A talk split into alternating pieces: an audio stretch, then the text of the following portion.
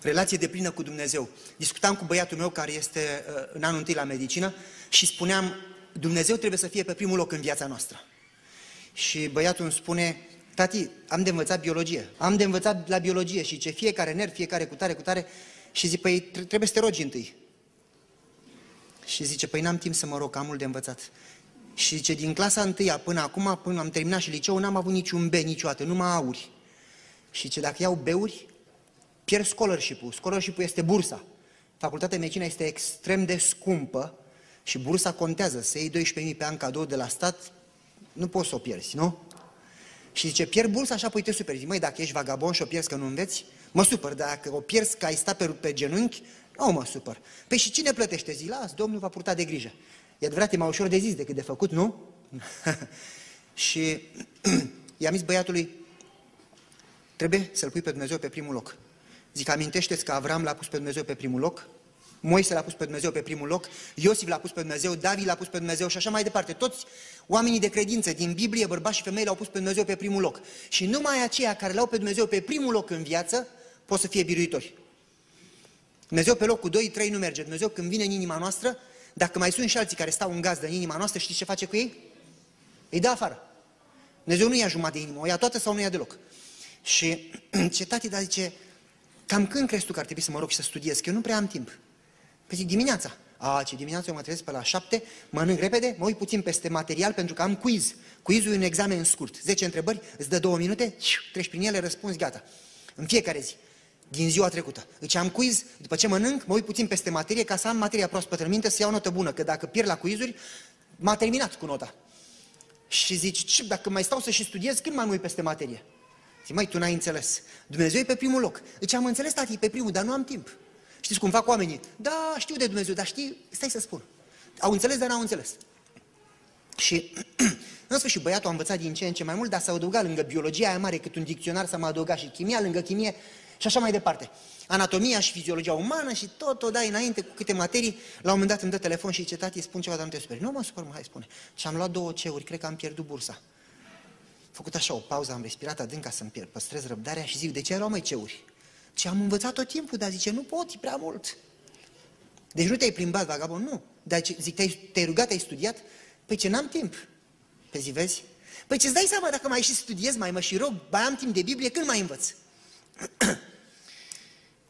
Într-o zi mă întreabă, ce la cât vrei să mă scol? Păi zic, trește și tu așa pe la 5 jumate. Și de mine la 5 jumate, pentru un tânăr să-l trezești la 5 jumate, nu mă trezesc la...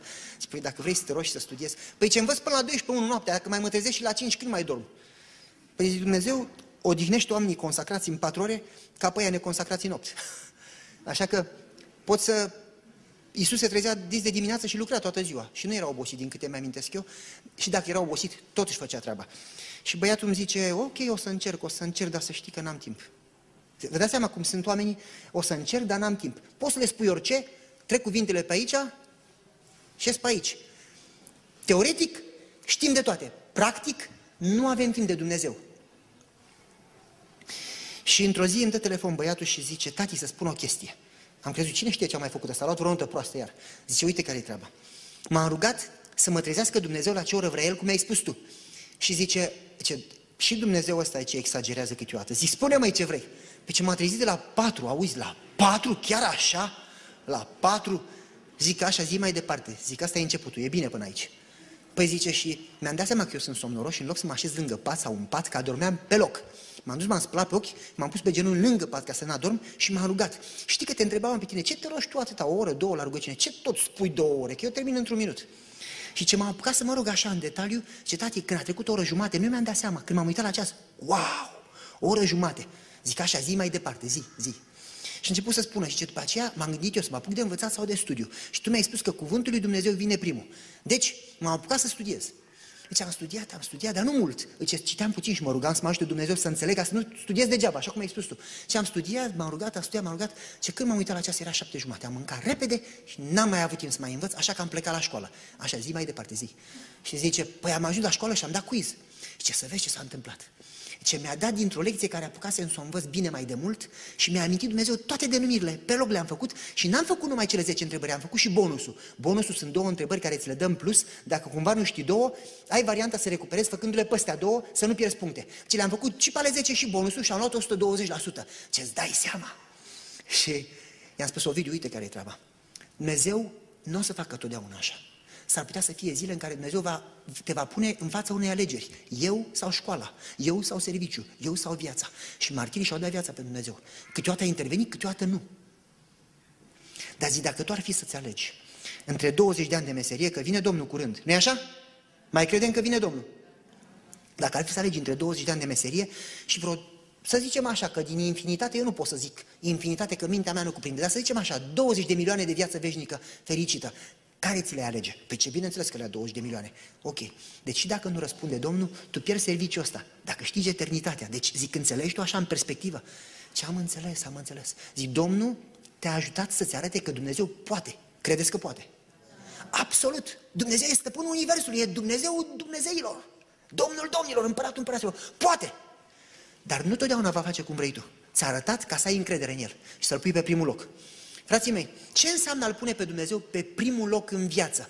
Atunci când Dumnezeu îmi rezolvă problemele mele, asta înseamnă a-L pune pe Dumnezeu pe primul loc în viață? Cine e pe primul loc când îmi rezolvă problemele mele? Eu! nu e așa? Să-L pui pe primul loc când ești ca Iosif, șapte ani în pușcărie și Dumnezeu nu ți-a răspuns. Și rămâi credincios. Ca Iov, îți pierzi tot și rămâi credincios.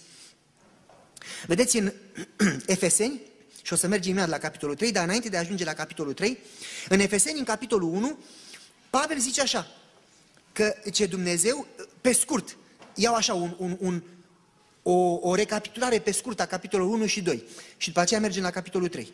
Să vorbesc puțin de relația cu Dumnezeu. Dacă deschidem uh, în Biblie, ok.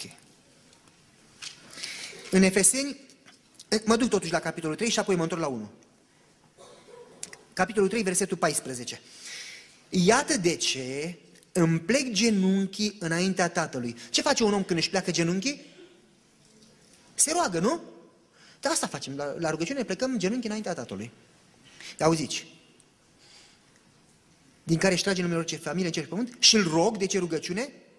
Și vreau să vă întreb, înainte de a merge mai departe, deci Pavel se roagă pentru credincioși, da? Pentru credincioșii din Efes. Ce se roagă Pavel acolo? Ce cere el lui Dumnezeu? Și rog, și zice la acolo, pentru sora Petrica, care și-a pierdut serviciu, îl mai rog pentru fratele Gică, care e bolnav, mai rog pentru fie mea, care nu vine la adunare, și a, așa zice acolo. Nu e nimic rău, fraților, să ne rugăm pentru nevoile, nevoile noastre. Nu e nimic rău. Dar Pavel este așa de concentrat pe relația cu Dumnezeu, că deși avea probleme, că era om ca toți oamenii și avea probleme mari, nu? Era vorba de viața lui, viața lui era în pericol. Totuși Pavel uită nevoile lui. Doamne, știi, cezarul ăsta vrea să mă omoare, vrea să mă aresteze, știu eu. Uită de el. Până și în pușcărie e preocupat de binele lucrării. Credeți că nu era și el un om normal ca toți oamenii să se roage pentru nevoile lui? Ați fi în pușcărie, n-ați fi tentat să vă rugați pentru libertate? Să fim sinceri, nu? Ați fi bolnav de cancer, nu ați fi tentat să vă rugați pentru sănătate? Absolut. Pavel uită de nevoile lui uită de nevoile familiei sau rudelor sau prietenilor sau știu eu, vecinilor și se roagă pentru anumite lucruri. Și o să vedem pentru ce. Dar aici așa. Aoleu, am nevoie de ochelari. Zice, iată de ce. Iată de ce. Nu poți să începi un subiect cu, iată de ce mă rog. Zice, de ce te rogi? Deci iată de ce, în greacă zice, pentru acestea toate mă rog. Și se referă la capitolul 1 și 2, la ce a vorbit până atunci. Și ce a vorbit Pavel până atunci? Înainte de a citi mai departe, vreau să vedem pe scurt în recapitulare de ce a vorbit el până acolo ca să-i dea motiv de rugăciune. Auziți, și zice în general, așa, în, în scurt, dacă luăm capitolul 1 și 2, în capitolul 1 Pavel, chiar din versetul 3, începe să Zice, binecuvântat să fie Dumnezeu Tatăl nostru, care ne-a binecuvântat cu tot felul de binecuvântări fizice, materiale și economice. Așa zice? Cu tot felul de binecuvântări duhovnicești spirituale în locurile cerești. Frații mei, avem o tendință în ultimul timp, de când cu criza asta economică, de când și-a pierdut oamenii serviciile, casele, avem o tendință să fim preocupați cu starea economică. Toată lumea de asta vorbește, la asta se gândește, asta vede la televizor, în ziare. Dumnezeu ne-a binecuvântat, Doamne binecuvintează-ne și ne fuge mintea direct la economie. De când mai și vorbim de binecuvântările spirituale? Dumnezeu ne-a iertat, mai apreciem binecuvântarea iertării sau nici nu mai avem nevoie de ea? Mai tratăm păcatul sau lasă-l în pace că stă bine acolo, nu? Precum uh, uh, săracii au grijă de păduchi. Așa și noi avem grijă de păcate. Fraților, când mai ne ocupăm de păcat?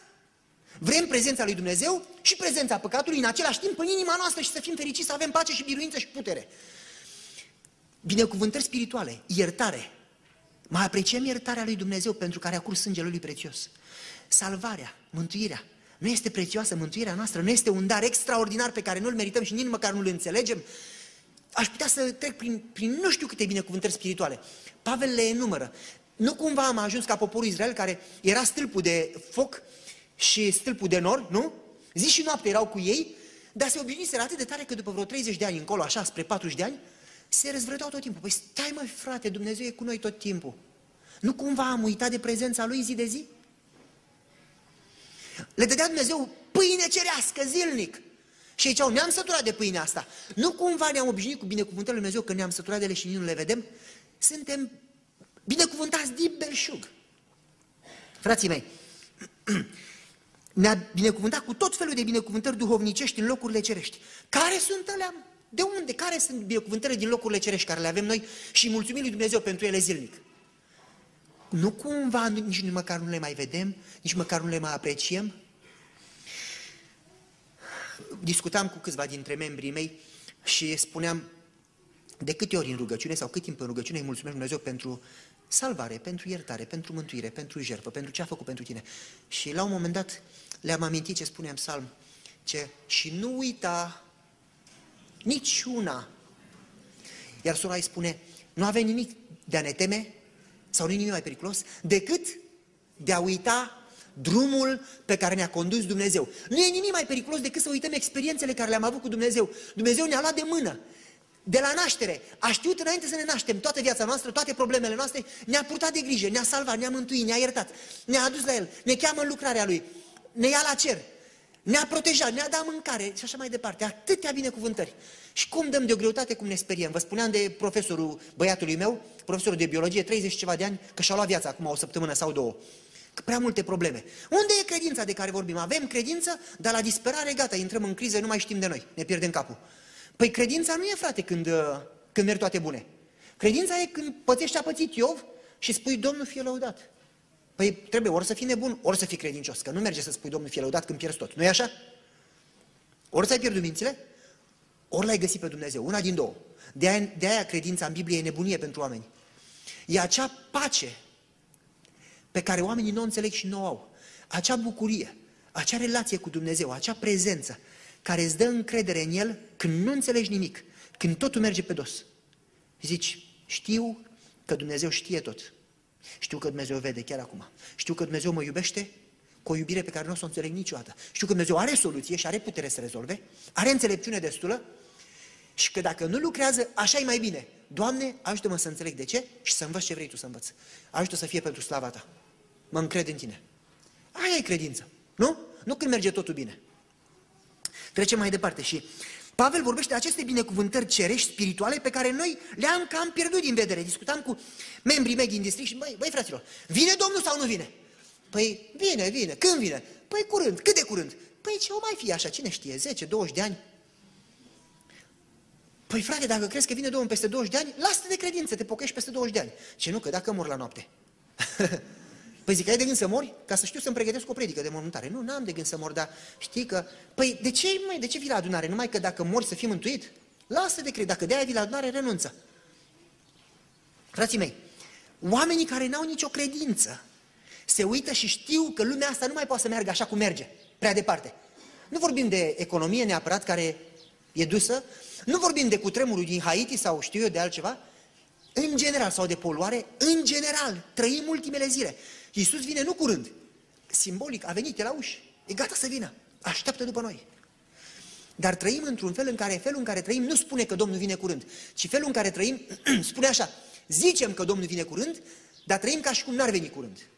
Păi dacă toate astea o sardă, ce fel de oameni ar trebui să fim noi? Nu? O sardă. Dacă ați muncit pentru un apartament, l-ați pierdut? Pentru un job l-ați pierdut? Orice, o să se ducă.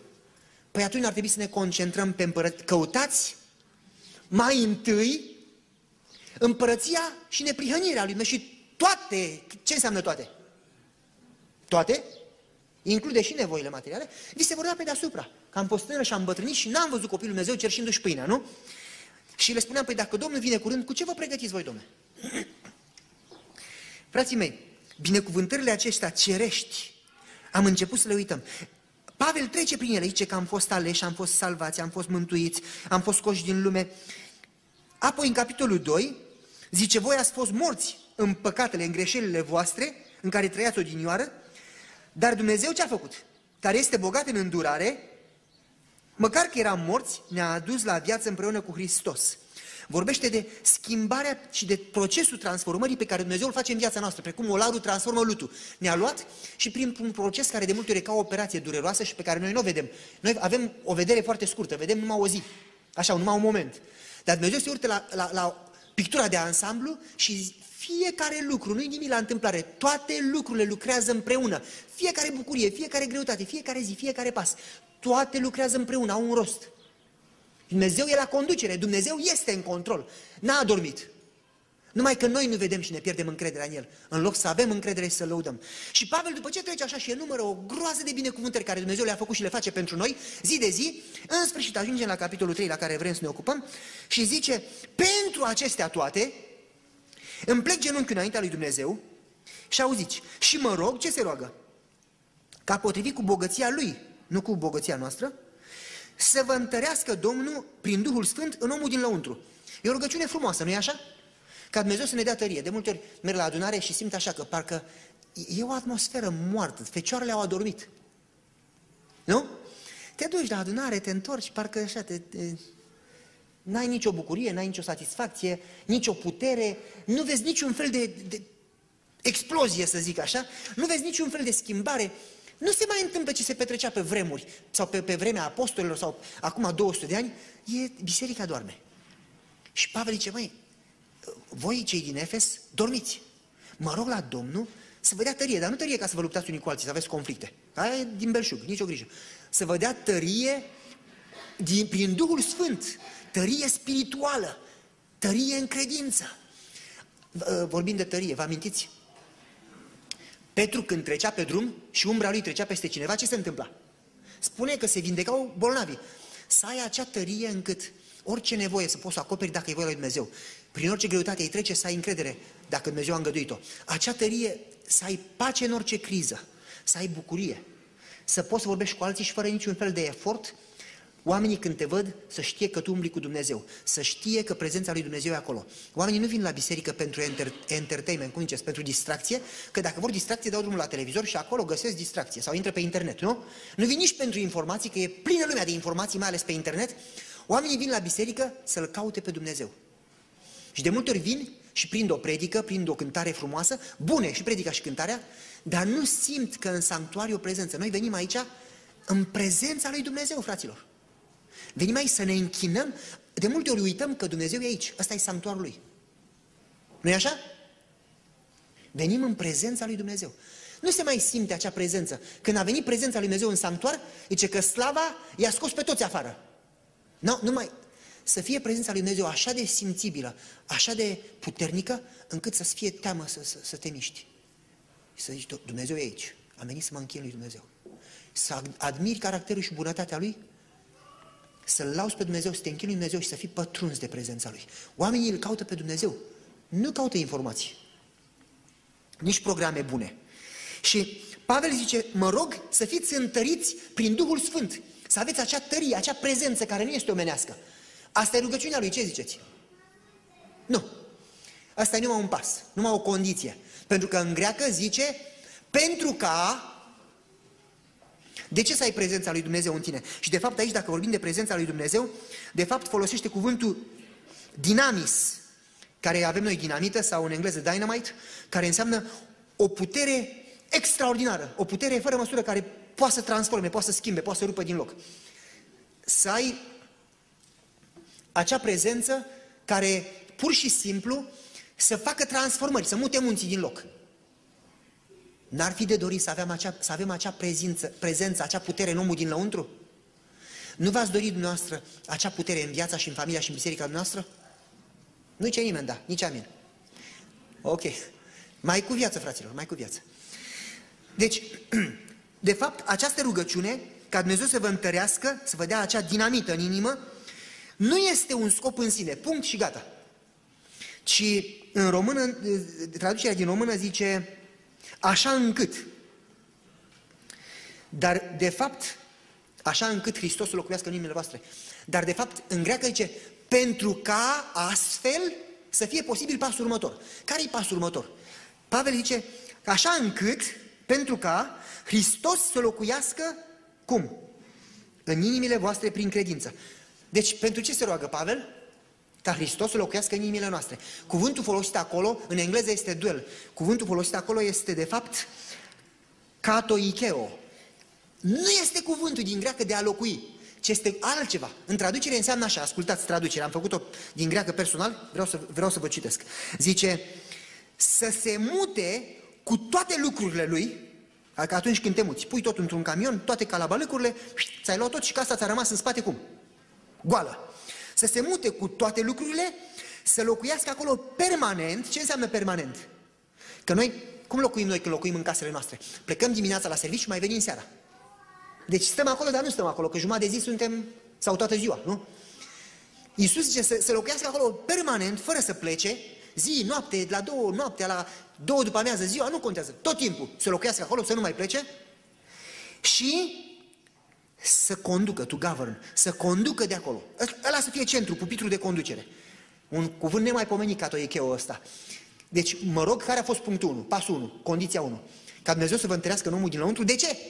Că numai când aveți acea tărie, acea prezență a Duhului Sfânt, Hristos se poate muta în inimile noastre. Și se mută cu tot ce are El. Mută toată puterea Lui, tot, tot ce are, direct în inimă și acolo rămâne zi și noapte și de acolo conduce. Nu e o chestie nemaipomenită ca Dumnezeu să se mute în inima noastră, în familia noastră, să locuiască acolo? E, e, e un lucru de dorit, e o rugăciune extraordinară. De fapt, Moise zice, Doamne, aș vrea să te cunosc, aș vrea să te văd. Nu? Pavel în Filipeni spune, și să-L cunosc pe El. Vă amintiți textul? Dacă Pavel, apostol, care a fost luat în viziune în cer, care a făcut atâtea minuni, care a, a înființat atâtea biserici și se plânge la sfârșitul vieții că nu-L cunoaște pe Domnul și se roagă să-L cunoască, ce să mai zicem noi, mai fraților? Am impresia că de multe ori, cu cât suntem mai departe de Dumnezeu, cu atât ne credem mai buni și mai sfinți. Spune, este un paragraf în Spiritul Profetic care spune că cu cât ne apropiem mai mult de crucea lui Hristos și admirăm caracterul lui, cu atât mai mult înțelegem starea noastră nevrednică și păcătoasă. Păi asta mă face pe mine să cred că oamenii care se cred sfinți sunt departe rău de Dumnezeu. Că dacă ar fi aproape de Dumnezeu, și-ar da seama că ei sunt nimic. Nu?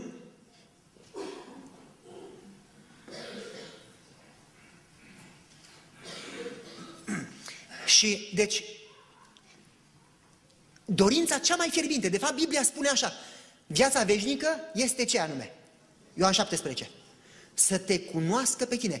Cunoașterea de Dumnezeu. Îngerii care locuiesc în prezența lui Dumnezeu zi și noapte nu se mai satură să-L privească, să vadă cât de bun e, câtă răbdare, cum lucrează, ce minuni face. Uite, ăștia nu-și dau seama acum, dar pentru ei lucrează. Și zic, vrednic, vrednic, vrednic este în el și laudă tot timpul. Vă dați seama, numai să-L cunoaște pe Dumnezeu, numai puțin, numai o clipă, numai o secundă, numai un, un strop din caracterul și din iubirea Lui. Să contemplăm caracterul lui Dumnezeu. E un lucru nemaipomenit. Asta se roagă Pavel și ce?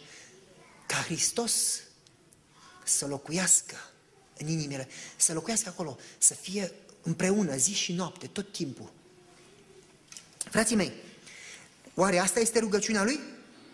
Și discutam așa cu unii și cu alții din biserici și uh, când e vorba de cunoaștere de Dumnezeu și de consacrare, unii cred că sunt mai sfinți pentru că Zice, frate, eu m-am consacrat așa, aproape tot ce am e al lui Dumnezeu și aproape tot timpul. Vreau să vă spun, fraților, că aproape tot nu e suficient. Dumnezeu nu o să ia un om aproape convertit la cer, sigur. Nu ia decât pe aia care sunt cu totul convertiți, care sunt aproape convertiți, nu merg la cer. De fapt, un, un păcătos care e credincios numai 5% și un sfânt care e credincios 95% ard împreună tot în iad, colegi. de foc. Păi așa e, nu? Convertirea ori e 100%, ori e deloc. Dumnezeu nu ia o inimă împărțită. Frații mei, e puțin cam greu, nu? Nu e greu deloc, o să vedem. Auziți, ce ca Hristos să locuiască în inimile voastre prin credință. Vă amintiți cântecul, uh, cum era în română, în engleză este Into my heart, into my... Vino te aștept, vino... Unde? Să, să fie cântarea și rugăciunea vieții noastre. Doamne, mai mult decât viața, te rog frumos, vino în inima mea, oricât m-ar costa. Dacă îmi pierd școala, dacă îmi pierd serviciu, dacă îmi pierd viața, te doresc pe tine. nu e așa? Frații mei, deci Pavel zice ca Hristos să locuiască permanent acolo. Dar de ce, fraților? Asta e rugăciunea lui? Nu. Asta e pasul 2, ca să poți să mergi la pasul 3. Care a fost unul? Tărie prin Duhul Sfânt. De ce? Ca Hristos să se mute să locuiască, să poată locui cu noi. De ce? Pentru ca să putem, să vedem cum zice în română, că eu acolo am în engleză, auziți ce zice. Așa, deci să locuiască inimile voastre prin credință, pentru ca, având rădăcina și temelia pusă în dragostea lui Dumnezeu, numai atunci putem pricepe dragostea lui Dumnezeu, când Dumnezeu se mută în inima noastră. Până atunci vorbim de dragoste, dar nu înțelegem cu adevărat. De aia și avem conflicte, de aia și ne lipsește încrederea. Când avem dragostea lui Dumnezeu, noi avem pace. Auziți, de ce să locuiască în inima noastră? Ca să putem pricepe împreună cu Sfinții, asta e de dorit. Ca să înțelegem, Sfinții înțeleg, să înțelegem împreună cu Sfinții care este lărgimea, lungimea, adâncimea, înălțimea dragostei lui Dumnezeu. Să cunoaștem dragostea lui Dumnezeu care întrece orice cunoștință. Auziți, frații mei, acolo în greacă, Pavel, când zice lărgimea, adâncimea, înălțimea, lungimea și așa mai departe, zice să cunoașteți dragostea lui Dumnezeu care merge infinit în toate direcțiile. Nu sună frumos? La infinit, nu se termină niciodată. E, e ceva ce corpul și mintea umană nu o să înțeleagă niciodată și știința umană. Să, să cunoști dragostea, de fapt cuvântul folosit acolo când zice adâncimea este batos. De unde avem cuvântul baie, când îți faci baie, când, când, când eram prieten cu soția mea, Dana, uh, mergeam la ruinele romane din turnul Severin și acolo ne întâlneam și acolo studiam și ne rugam împreună. Și acolo era, erau băile romane. O, o chestie așa făcută cu piatră adâncă și mare, cred că intrau mulți soldați, mulți, să facă baie, puteau să sară frumos, că nu, nu deau capul de pietre, adânc. Și cam, cam asta e cuvântul care îl folosește Pavel. Să poți să-ți faci baie încât dragostea lui Dumnezeu să te acopere, să te, să te înconjoare peste tot. Ca atunci când intri sub apă. Te înconjoară peste tot, deasupra, de desubt, în stânga, în dreapta, în față, în spate. Când eram mic, povesteam uh, după amiază la altă biserică, mama mi-a făcut așa o, o cădiță de tablă galvanizată, o punea în curte vara, punea în ea niște șampon, se făcea așa puțină spumă și mă băgam în apă și stăteam și mă simțeam bine așa la soare, aveam vreo 2 ani și când mi se încălcinta capul, mă băgam sub apă și ieșeam, iar mă scuturam și tare bine mă simțeam. E cam așa să te acopere dragostea lui Dumnezeu. De câte ori te încinți prea tare, să te scufunzi în dragostea lui și apoi să zici, băi, ar fi bine să nu mai ies de acolo, nu să stai sub apă, că vă dați seama. Dar să fii acoperit de dragostea lui Dumnezeu, să fii înconjurat de dragostea lui Dumnezeu. Frații mei, cuvântul este batos. Mi-amintesc că odată eram cu colegii mei, și cu, nu cu colegii, cu verișorul meu și cu încă vreo doi vecini, mergeam la câmp, la bunici, în afara orașului și am vrut noi să săpăm o groapă să ajungem în Africa sau în China. Că am zis că dacă trecem de mijlocul pământului, poate, poate, dacă săpăm o groapă adâncă, ajungem acolo. Și am săpat noi așa dimineața de pe la 10 până pe la 12 și pe la 12 am avut impresia că auzim voci de chinezi. Dar tocmai Tocmai a venit mama și ne-a chemat la masă și a trebuit să astupăm groapa aia adâncă. Și mi-am că l-am întrebat-o pe tata, cât e dragostea lui Dumnezeu de adâncă? Mai adâncă decât groapa care am săpat-o noi? Și era vărul meu acolo care era miner și vărul meu zice, hei, e mai adâncă decât mina în care lucrez eu. Dragostea lui Dumnezeu care e mai adâncă decât mina, de fapt mai adâncă decât groapa Marianilor din ocean, care e de peste 11.000 de metri, nu? Să, dragostea lui Dumnezeu e mai înaltă decât dacă te duce cu o rachetă în univers și vezi stelele, zici, și aici este. Și dacă te bagi pe fundul oceanului, zici, și aici este. Și dacă te duci departe de el, și acolo te iubește. Să, să poți să înțelegi acea dragoste încât niciodată să nu te mai temi, pentru că Dumnezeu te iubește. Frații mei, dar facem, uh, trecem mai departe ca să nu, să, să încercăm să folosim timpul cât mai bine. Uh, Pentru că s-a făcut pauza aceasta. Dacă aveți întrebări de pus, la care se va răspunde mâine la începutul programului, aproximativ 10 minute, ne luăm pentru a răspunde întrebări din sală. Uh, rog frații diacon să împartă hârtiuțele acestea, le scrieți și le dați la ieșire și în limita posibilităților mâine se va răspunde. mulțumesc. Deci, dacă aveți întrebări, scrieți-le pe o hârtie, că după ce ne uităm pe ele, probabil că nu o să răspundem la toate, unele nu o să le știu, altele nu o să-mi placă, dar la câteva răspundem, dar vă încurajez să le întrebați, să vă spun de ce. Pentru că cel mai plăcut moment este când se pun întrebări. Atunci omul întreabă, și de ce le scriem pe hârtie? Pentru că unii nu se simt bine să le pună uh, verbal. Cel, cel, mai mare, uh, re- cel mai mare rezultat în relația cu Dumnezeu este că atunci când întrebăm ce ne doare pe noi, nevoia noastră, nu ce spune pastorul neapărat care se poate potrivi sau se poate să nu se potrivească. În afară de asta, vreau să vă spun, frații mei, că noi credem că Dumnezeu este prezent aici și că Dumnezeu ne folosește, nu vorbește un om. În cazul acesta, credem că atunci când puneți întrebări și le luăm acasă și ne rugăm peste ele și uh, înainte lui Dumnezeu căutăm răspunsul, credem că putem să dăm răspunsuri mult mai bune decât dacă avem așa o discuție liberă. Trecem mai departe. Când am spus că nu o să răspund la ele, am, am glumit. Bineînțeles că încercăm să răspundem în măsura timpului. Dumnezeu este? Ce e Dumnezeu? Definiția lui Dumnezeu. Dumnezeu este iubire, este dragoste. Din păcate, noi vorbim mult de iubirea lui Dumnezeu, dar n-am înțeles-o pe deplin și nu o înțelegem pe deplin. Și Pavel vorbește de despre această iubire și zice așa, să cunoașteți dragostea lui Dumnezeu care întrece ce anume? Pe cum, frate, asta e paradox, asta e contradicție. Cum să cunoști ceea ce nu poate fi cunoscut, ceea ce întrece orice fel de cunoștință? Mie mi se pare că nu face sens. Într-un fel, Pavel probabil că zice să cunoașteți acea dragoste divină, dumnezeiască, infinită, care e atât de mare încât cunoștința umană nu poate, creierul uman nu poate să o perceapă. E mult prea mult pentru creierul nostru. Pe cum să o cunoști dacă e de necunoscut? Nu e o întrebare bună? Păi Pavel tot el spune că Duhul lui Dumnezeu a turnat dragostea lui Dumnezeu în, în inimile noastre. Fraților, noi nu putem prin puterea noastră să o înțelegem.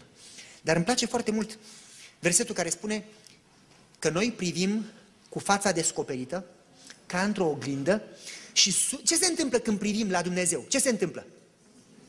Suntem schimbați din slavă în slavă, asemenea Lui. Vă spun din traducerea care mă fac singur din greacă. Îmi place să îmi caut traducerile singur și să le analizez. Este un paragraf în Spiritul Profetic care spune așa. Cu cât admirăm mai mult caracterul lui Dumnezeu, jertfa Lui, iubirea Lui și ce a făcut El pentru noi. Să nu uităm binefacerile, lucrarea Lui, cum ne-a condus. Cu cât admirăm ce a făcut El pentru noi, planurile Lui, mântuirea Lui. Spune dânsa, fără niciun fel de efort, suntem schimbați din ce în ce în chipul și asemănarea Lui. Nu este o, o, o chestie de efort. Încerc din greu și e greu, frate. Și... Ci este o, o legătură cu Dumnezeu atât de strânsă, care la piciorul crucii, contemplând caracterul Lui, fără niciun fel de efort, fără să-ți dai seama, ești schimbat încet, încet, încet, încet, până devii tot mai mult ca El. Și nu poți să pleci de lângă El. Frații mei, de aceea, acea dragoste pe care noi nu o putem cunoaște și înțelege, la piciorul lui Dumnezeu ajungem să o, să o prindem, să o înțelegem. Dar e un lucru extraordinar Auziți, să cunoaștem dragostea lui Dumnezeu care întrece orice cunoștință. De fapt, în greacă zice, dragostea lui Dumnezeu care depășește orice fel de posibilitate a înțelegerii umane. Nu e frumos? Extraordinar. Dar de ce să cunoaștem? Asta e rugăciunea lui? Care a fost primul pas? Prima condiție. Să fiți întăriți prin Duhul Sfânt. De ce? Ca Iisus să poată să locuiască în inimile voastre. Extraordinar, de dorit. De ce? Ca să puteți să cunoașteți dragostea lui, altfel cum îl cunoașteți decât dacă locuiți cu el, dacă aveți o relație cu el. Nu? Cum îi spuneam eu băiatului meu, băi, trebuie să-L pui pe Dumnezeu pe primul loc. Și când îl cunoști pe Dumnezeu, atunci ai încredere în El și El merge cu tine peste tot. Deci, să fiți întăriți, ca El să locuiască, ca locuind în voi să-L puteți cunoaște pe El și iubirea Lui. De ce? Și de-abia după astea trei condiții care sunt necesare și vitale ca să ajungem la rugăciunea Lui, de-abia acum vă dau răspunsul pentru ce se roagă Pavel. Auziți pentru ce se roagă Pavel.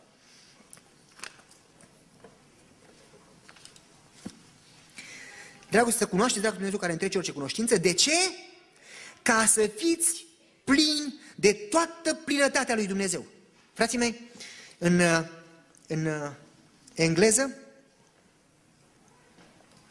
în engleză, de fapt, am analizat mai multe traduceri și una dintre ele, de exemplu, în King James zice într-un fel, în New King James zice altfel, în uh, New International Version zice altfel, în New Revised Standard zice altfel, dar, uh, ok, am găsit-o. Auziți? În, în greacă, fiecare cuvânt poate fi tradus de două, în mod, două feluri, în trei feluri, în patru feluri. Eu ce am făcut? Le-am luat toate și le-am pus toate aici și o să vi le citesc toate. Că mie îmi place să le aud pe toate, cam cum ar suna. Și auziți cum sună. Să cunoașteți dragostea lui Dumnezeu, care întrece orice cunoștință, auziți? Așa, așa încât să ajungeți plin de toată plinătatea lui Dumnezeu. Ia auziți cum sună. Să cunoașteți dragostea lui Dumnezeu infinită, care întrece orice fel de posibilitate a cunoașterii umane. De ce? Ca să fiți umpluți peste măsură de dragostea și prezența lui Dumnezeu, încât să dea peste. Să fiu umplut cu prezența lui Dumnezeu, încât să nu mai poți să o ții înăuntru, să curgă în afară. Ca Moise, după ce a coborât de pe munte, strălucea. Am ajuns noi, care ne numim copiii lui Dumnezeu, să fim umpluți încât să se reverse peste? Frații mei, așa cum spuneam și o să spun totdeauna cât o trăi, oamenii vin nu pentru noi, ci vin pentru Dumnezeu la biserică. Atunci când vor ce se vede că ăștia umblă cu Dumnezeu, Iisus de fapt spunea că să se iubească unii pe alții cum eu pe voi, pe voi, atunci lumea va ști că sunt copiii mei. Oamenii trebuie să vadă în noi prezența Dumnezeului Universului și a dragostei Lui în inima noastră așa de puternică încât dă peste. Ori de câte ori acea dragoste nu se manifestă în viața ta sau a mea, înseamnă că noi nu-L cunoaștem, doar cunoaștem teorie despre Dumnezeu. Și demonii știu mult despre Dumnezeu. Dar e una să știi despre Dumnezeu și alta să-L știi pe Dumnezeu și să-L ai în inima ta așa de mult încât să dea peste.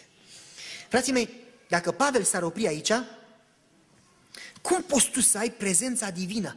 Prezența Dumnezeului Universului, Domnul Domnilor. Când Solomon zice, cerurile nu te pot cuprinde, cu atât mai mult locașul ăsta. Cum poți tu, om păcătos, să ai prezența Dumnezeului, prezența divină în inima ta? Este un lucru extraordinar. Dacă s-ar opri aici Pavel, am ceva de noi. Dar nu se oprește și mă bucur că nu se oprește. Auziți ce zice? Deci așa. Iar acelui care, prin puterea lui, care lucrează în noi, poate să ne facă nespus mai mult decât cerem să gândim, a lui să fie slavă. Deci cine face treaba asta? Ca să avem prezența Dumnezeului Universului în noi. Cine? Aceluia care poate să facă în voi nespus mai mult. Vreau să vă citesc cum sună în greacă, sună nemaipomenit. Auziți cum sună? Ia auziți aceluia care prin puterea lui infinită poate să facă, și acum se traduce în patru feluri, și le-am luat toate patru, exceedingly în engleză, înseamnă peste măsură, abundantly, din abundență, supremely, în mod suprem, surpassing, depășește orice fel de măsură și cunoștință umană, Aceluia care poate să facă peste măsură, din abundență, în mod suprem, în mod infinit, peste măsură, mai mult decât gândim, mai mult decât cerem, mai mult decât ne imaginăm. Fraților, să facă mai mult decât cerem, mai mult decât gândim, mai mult decât ne putem imagina. Pentru că e Dumnezeu, sigur că poate. A Lui să fie slava. Dumnezeu așteaptă să facă lucrarea aceasta în poporul Lui. Dumnezeu vrea să facă lucrarea foarte ciudat. Noi nici măcar nu ne rugăm pentru asta, că credem că nu e posibil. Nu, s-ar, nu se poate cumva ca noi să limităm pe Dumnezeu? Îi cerem așa niște lucruri care știm că le putem face noi și de aia le cerem lui ca să le facem noi. Nu face niciun sens. Dacă poți să faci tu, fă tu, frate, nu mai cere lui Dumnezeu. Cere lui Dumnezeu ce nu poți să faci tu. Bineînțeles că cerem prezența lui tot timpul și în ce facem noi, dar cere lui Dumnezeu lucruri mari pentru că e un Dumnezeu mare. Dumnezeu poate să facă mai mult decât îi cerem, mai mult decât gândim, mai mult decât ne imaginăm, mai mult decât putem spera. Dumnezeu poate să facă infinit. De ce nu îi cerem? Zi și noapte, Doamne, vină cu prezența Ta, infinită, în inima mea. Și locuiești acolo și să nu mai pleci niciodată. Și asta să fie rugăciunea zilnică, în fiecare zi. Doamne, și astăzi, mai mult decât viața, ce este rugăciunea, fraților? Spune că este respirația sufletului. Cât timp poți să stai fără respirație? Le spun eu când conduc mașina și e frig afară până se încălzește motorul și în Wisconsin e frig. Știți, când am plecat de acasă erau 0 grade și că aia e cald. Când pornesc motorul, până, până se încălzească motorul, se aburesc geamurile, că respiră toți în mașină. Băi, nu mai respirați. Când mi se aburesc geamurile și nu văd. Bineînțeles că asta e o glumă, nu? Auziți, cât putem noi să stăm fără respirație, fraților? Cum se explică că în mod spiritual de multe ori stăm fără rugăciune? Dacă rugăciunea e respirația sufletului, cât timp trebuie să ne rugăm? Păi dacă vrei să nu mori spiritual, te rogi cât timp? Fără încetare. Tot timpul. In, out, înăuntru, în afară. Tragi prezența lui Dumnezeu, o dai și altora. Tragi, o dai. Tragi, o dai și altora. Tot timpul respiri, nu-i așa? Noi am vrea să dăm fără să tragem. Sau alții să tragă fără să dea, știți? Deci Pavel se roagă pentru ei ca să fie umpluți cu totalitatea măsurii divine, a prezenței divine, auziți? Și nu zice că să-L cunoască pe Dumnezeu și măsura Lui și bună. Cuvântul nu este didascalo, cunoaștere teoretică, ci genosco, cunoaștere personală, intimă, prin experiență. Măsura, măsura totală, fullness, deci cu totul, toată măsura divinității, toată măsura Dumnezeirii să vină în inimile noastre. Un lucru nemaipomenit. Auziți,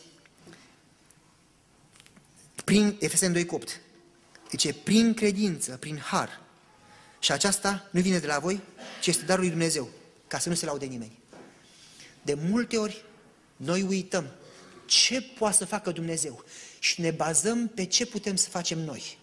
Și ne mirăm de ce suntem morți spiritual. Frații mei, discutam cu, păi, așa cum stau de vorbă cu oamenii toată ziua, mai din biserică, mai din afară, nu contează. Și uh, le spuneam despre dragostea lui Dumnezeu. Și spuneam, băi frate, dar ce, când vii la biserică trebuie să-L asculți pe Dumnezeu. Și nu trebuie, frate. Cum, atale ca pastor spui că nu trebuie? Zic, nu trebuie. Îl asculți fără să, fără să mai spună cineva trebuie să-L asculți. Păi ce cum? Păi zic, în momentul în care Dumnezeu locuiește în inima ta, cu totul, și inima ta e plină numai cu Dumnezeu, nu mai e loc de nimic altceva. Tu crezi că nu-L asculți? Pe cine conduce acolo? Nu? Mi-amintesc că era mic și mă lua tata când, când mă înjurau pe la școală că sunt pocăit. Ce băi, pocăitule, nenorocite, începeau să zică cuvinte, veneam acasă plângând, uite ce mi-au zis. Și mă lua tata și locuiam în Chiselev și era vis-a-vis, treceai strada pe calea Târgu Jiului și acolo era cimitirul. Mă lua de mână, hai în cimitir și mă punea să mă uit la un mormânt. Mă uitam, zic, ce vrei? M-am uitat. Ce ia zi așa câteva vorbe urâte de mort? Păi nu, eu nu vorbesc urât de morți. Dar ce, tu vorbești urât numai de vii? Zic, nu, dar nu zic așa. Hai zi câteva vorbe, nu zic. Hai mă zi. Ziceam, băi, prostule. Ce băi, supără-te pe el. Păi degeaba mă supăr că e mort. Hai mă, supără-te pe el. dă un picior. Dădea un picior. Zice, ce a zis? N-a zis nimic, că e mort. Și tata spunea, vezi, un credincios trebuie să fie mort în Hristos, să moară zilnic. Cum spune Pavel, am fost răstignit cu Hristos și nu mai trăiesc eu. Păi dacă tu n-ai murit, normal că te superi. Un creștin nu poate să ne asculte pe Dumnezeu că e mort. Iisus trăiește în el și Iisus face ce vrea el. Nu mai faci ce vrei tu, faci ce vrea Iisus, nu? Asta e o teorie pe care noi o tot vorbim. Dar în realitate Dumnezeu nu s-a mutat în inima noastră. Asta e rugăciunea lui Pavel. Ca Iisus să se mute cu toată Dumnezeirea în inima noastră. De fapt, contemplând la aceste cuvinte, am început cu soția să discut puțin de, de ce, ce ar trebui să fie rugăciunea noastră. Auziți, dacă deschideți în psalm, la capitolul 63,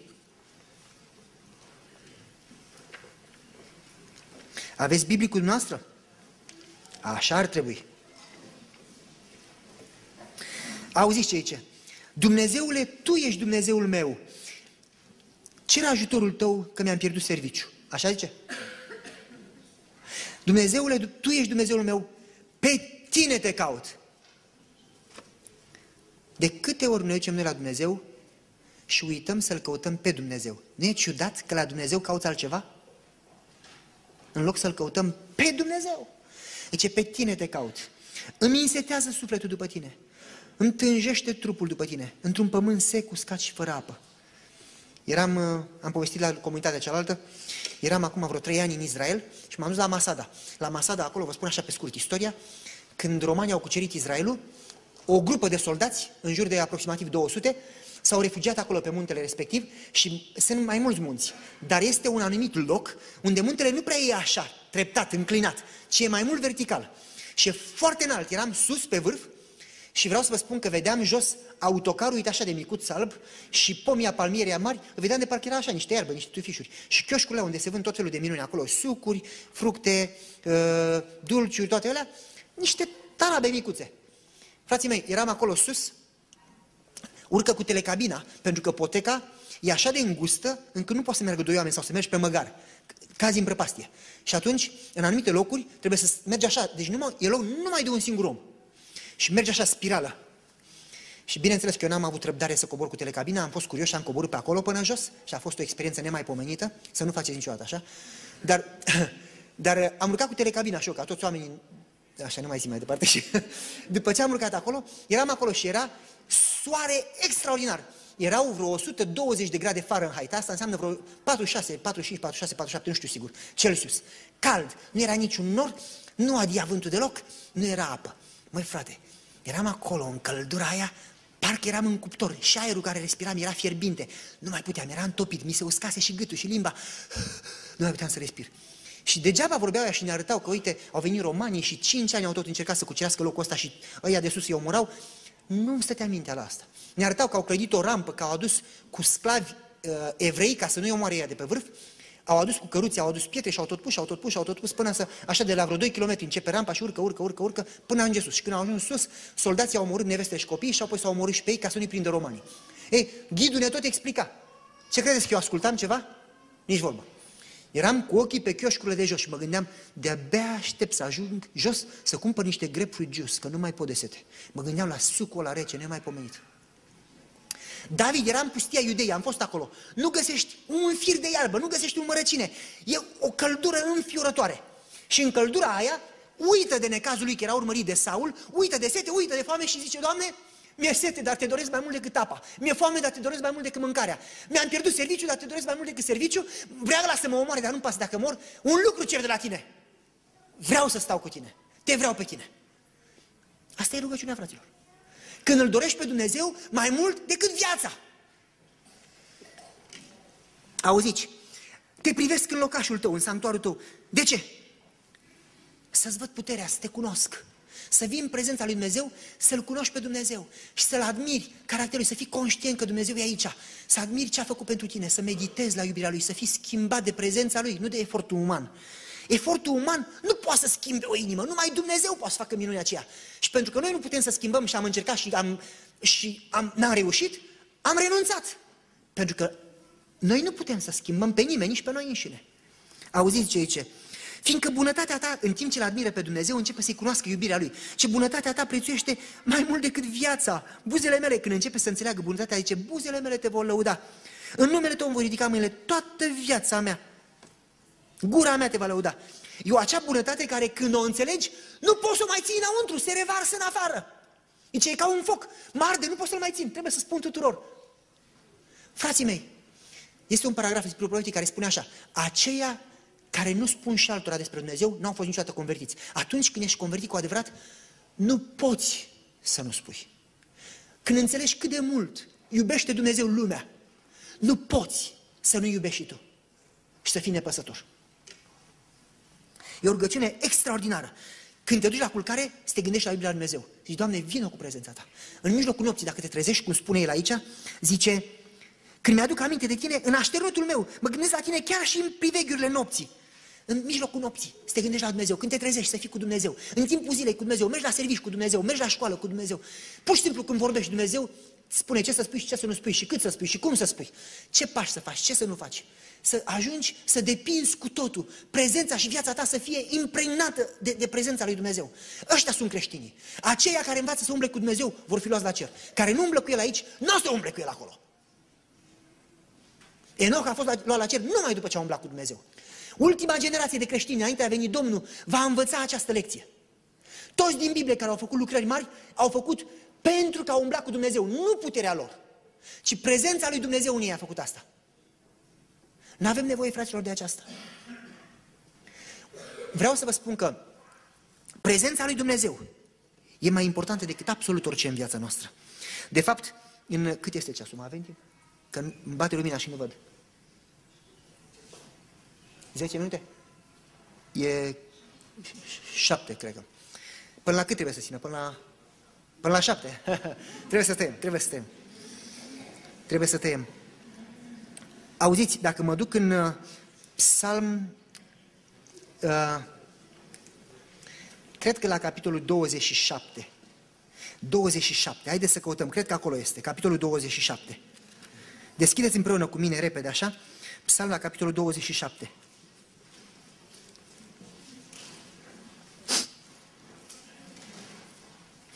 Versetul 4. Vreau să vă spun că uh, David când scrie asta, era încă prigonit de Saul. Și auziți ce zice? Nu, pentru noi e ușor acum să vorbim de, de, de David prigonit de Saul. Dar pentru el nu era ușor să fugă prin pustie urmărit de un, un împărat de puternic cu o armată atât de mare. Și auziți ce zice? Un singur lucru îl cer de la Domnul. Credeți că n-avea și el altă listă? Și îl doresc fierbinte. Vreau să locuiesc toată viața mea în prezența Domnului. De ce? Ca să privesc frumusețea caracterului Dumnezeu, să mă minunez de, de, de bunătatea Lui, să rămân împreună cu El, sub acoperișul Lui. Un singur lucru îl cere de la Domnul. Când e ultima dată când v-ați rugat așa, Doamne? Am multe nevoi. Dar vreau să-ți cer un singur lucru. Să vii cu prezența ta astăzi în viața și în familia mea. Nu e asta rugăciunea care ar trebui să ne rugăm? Frații mei, o să închei, pentru că timpul a trecut. Ați, uh, ați uh, auzit experiența despre Dave Rover? Ok, o să vă spun eu.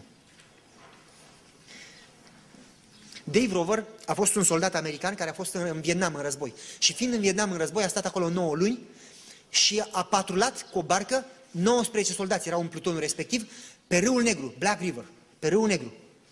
Și după 9 luni de stat în Vietnam, după 9 luni, într-o zi, unul dintre dușmani aruncă o grenadă de fosfor în barca lor, în șalupa lor. Dacă, dacă ați auzit, grenadele de fosfor sunt cele mai periculoase. De ce? Când explodează, te împroșcă cu fosfor și în prezența oxigenului arde și nu se poate opri, decât dacă e oxigenul. Păi dacă te împroșcă cu fosfor și începi să arzi și nu poți oprești focul decât fără oxigen, cum e oxigenul unui om? Și dacă e oxigenul, cum mai trăiește? Deci e fără speranță. Well, cineva a aruncat o grenadă de fosfor în barcă. Și David, când a văzut-o, s-a repezit, a luat-o, s-a arunce în apă, să-i scape pe ceilalți. Și ce crezi că s-a întâmplat? I-a explodat în mână. Când a explodat în mână, spuneau colegii lui, soldații ceilalți, că i-a zburat partea dreaptă a capului. Deci se vedea creierul descoperit, au zburat, se vedea ochiul, urechea plutind pe apă. Și a început să ardă. Și ardea tot corpul. Și cum ardea, în durerile alea de ars, ce s-a gândit el? Că sare în apă. A sărit în apă, bineînțeles că sub apă focul s-a stins. A stat el cât a stat sub apă, plin de sânge în sfârșit, și nu mai putea respira, bineînțeles. Și a încercat să iasă deasupra. Când a scos capul, ce credeți? În prezența oxigenului, ce s-a întâmplat? Foc, din nou. Când a văzut că arde, s-a băgat iar sub apă. Și nu putea să mai iasă. În sfârșit l-au scos colegii și așa cu foc l-au învelit cu pături, că prin, prin pătura aia mai trecea aerul, dar pătura strânsă pe el să nu ardă. Deci că l-au dus la spital, era cu totul ars. Tot corpul, fața, tot desfigurat, cum te face focul, și fără o parte de cap. Și au fost siguri că o să moară. A, a stat în spital 16 luni, nu, numai o clipă, nu 16 luni și nu vreau să exagerez, dați-mi o secundă că scrie aici. Ok. A stat, am greșit, 14 luni, a făcut 16 operații, le-am confundat.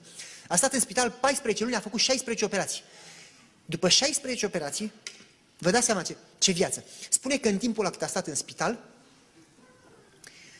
a cerut doctorului o oglindă să vadă cum arată. Și doctorul a zis, nu, nu, nu te uita. Ce vreau să mă uit, nu te uita că te sperii. În sfârșit, până la urmă a reușit, a obținut o oglindă și când a văzut s-a speriat și ce arăt ca un monstru. Ce mi-e groază să mă văd, mi-e frică să mă văd. Ce dacă mă vedea cineva pe stradă, s-ar speria de cum arăt. Cum sunt ars și cum îmi lisesc părți din corp. Ce, ce n-are niciun rost viața asta. Nu mă poate folosi nimeni pentru nimic, nu mai pot să am servici, nu pot să mai mă iubească nimeni. N-am niciun rost în viață. După ce a plecat doctorul și asistenta, a tras tubul care credea el că îl ține în viață, tubul de oxigen, ca să moară, să se sinucidă. Dar în loc să tragă tubul de oxigen, a tras tubul de, de glucoză, de mâncare. Și după un timp, când vine asistenta, ce băi, tot aștept să mor și nu mai mor. Și se uită, păi ce, tu ai tras tubul, eu l-am tras. Păi de ce? Păi să mor. Păi ce, băi, păi tu l-ai tras pe ăla de mâncare, în loc să-l tragi pe ăla de oxigen. Și, și ce se, se pare că Dumnezeu încă n-a terminat lucrarea cu tine. La care el zice, cum poate Dumnezeu să lucreze cu mine? Nu sunt bun de nimic. Și asistenta se uită la el și zice, de-abia acum ești bună. Cât timp crezi că ești bun de ceva, Dumnezeu nu te poate folosi. Dacă nu înțelegi că nu ești bun de nimic, de-abia atunci Dumnezeu poate să te folosească. Pentru că Dumnezeu nu lucrează prin puterea ta, ci prin a Lui. Și cât timp tu ești bun de ceva, Dumnezeu nu poate să vină. Și ce, da, dar uite cum arăt. Și ce, păi, tu vrei să spui că Dumnezeu nu te poate iubi pentru că arăți așa? Dumnezeu te iubește indiferent cine ai fi și unde ai fi și cum ai arăta. Și ce vezi, Dumnezeu mai are planuri cu tine, nu te-a lăsat să mori pentru că te iubește și pentru că are un plan cu tine. La care stai, ce, pe ce plan poate să aibă Dumnezeu cu mine? Uite la mine cum arăt. Și a început să roage, Doamne, dacă Tu poți să mă iubești în halul ăsta și dacă Tu poți să mă folosești în halul ăsta, arată-mi ce să fac. Într-o zi a venit nevasta colegului de pat, care lipsea nu știu ce, o mână, un picior, știu eu. Și când l-a văzut și a scos verigheta, a aruncat-o, și că nu pot să trăiesc cu tine în felul ăsta. Și a plecat. Se gândește Dave, când a venit nevasta mea și mă vedea pe mine, cred că se sperie, cred că sare pe geam, direct de la etajul ăsta. Și, în sfârșit, trece, trec câteva zile, o săptămână, două, află nevasta că el e în viață și vine să-l vadă. Și când îl vede, Dave și acoperă capul cu pătura. Și nevasta zice, dă pătura la parte să te văd. Și zice, nu, că te sperii dacă mă vezi. Dă pătura, nu, că dacă mă vezi nu mai place de mine, că n-arăt bine. Și nevasta zice, nici când m-am măritat cu tine n-arătai bine. n-a arătat bine niciodată. Nu te-am luat că ești bărbat bine, te-am luat că ești bărbat bun, că ai o inimă bună. Și ce chiar ce ai făcut tu, ca să salvezi colegii tăi, îmi spune că tu ai o inimă extraordinară. Așa că te iubești și mai tare. Și dă pătura la o parte. Dă pătura la o parte și mai mă iubești? Și ce bine ai venit acasă. Bineînțeles că te iubesc. Și l-a pus în numele cărții care a scris el, Welcome home, David. Bine ai venit acasă, David. Ce bine ai venit acasă. Bineînțeles că te iubesc. Acum te iubesc și mai mult.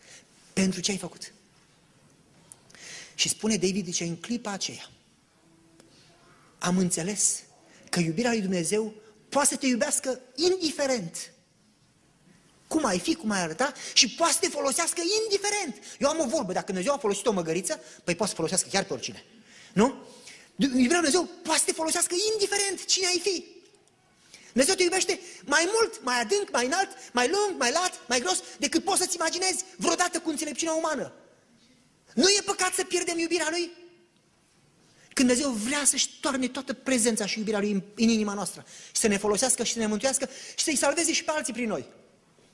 Aici nu e vorba de o teorie, de o doctrină. Aici e vorba de prezența lui Dumnezeu în viața noastră de zi cu zi. Nu avem nevoie asta? Nu e altă nevoie mai mare, fraților. Nu există nicio nevoie mai mare decât asta. N-ar trebui să fie prima prioritate în viață. Deja când spui prima prioritate e pleonasm, dar ca să subliniez cât de important este. N-ar trebui să fie numărul unu, căutați mai întâi. Welcome home, David, nu? Deci atunci am înțeles. Am înființat Day Rover Evangelism Association, asociația evanghelistică a lui Day Rover, și se ocupă numai de oamenii care cred că nu pot fi iubiți, nu pot fi folosiți. Îi cheamă și le spune, nu știe mai mult, nu știe teologie, le spune povestea lui. Asta n-am, n-am povestit nicăieri. Într-o, într ședință în care le povestea la ceilalți ce a făcut Dumnezeu pentru el și că Dumnezeu iubește și pe ei, i-a căzut urechea de plastic jos și toți zic, oh! și a pus repede la loc și toți, ah. și ce vezi? Dacă Dumnezeu mă repară pe mine, și bă, poate folosi și pe voi. Așa le-a zis. Că ce uite ce repede, gata, s-a rezolvat. Frații mei, aș vrea să, este 7 și 10, n-aș vrea să abuzez timpul, vreau să vă spun că începând de mâine seară, mâine seara este la ora 6, iar de luni înainte este la ora 8. O să tratăm, și poate că vă speriați, cele 10 binecuvântări ale Dumnezeu pentru noi. Pentru că foarte mulți își imaginează că ascultarea de Dumnezeu, poruncile lui Dumnezeu, să a sluji lui Dumnezeu, sunt niște chestii grele. O să vedeți că, de fapt, nu litera, ci spiritul la care ne cheamă Dumnezeu aduce binecuvântare, pace, prezența, iubirea, fericirea lui Dumnezeu în viața noastră, în orice situație. Vreau să tratăm dintr-un punct de vedere, dintr-o perspectivă nouă dintr-o perspectivă în care vedem iubirea lui Dumnezeu în fiecare pas, în fiecare secundă, în fiecare moment, în viața noastră, prin orice am trece. Vă invit să veniți, să aduceți și pe alții care credeți că au nevoie de această iubire, să vă rugați ca Duhul lui Dumnezeu, pentru că numai Duhul Dumnezeu poate să lucreze, să facă această transformare în viețile noastre și nu numai ale noastre, ci toată zona asta, să ia în ghilimele foc, adică nu foc, ci foc de iubirea lui Dumnezeu, să fie pătrunsă. Domnul să ne ajute pe toți la aceasta. Amin.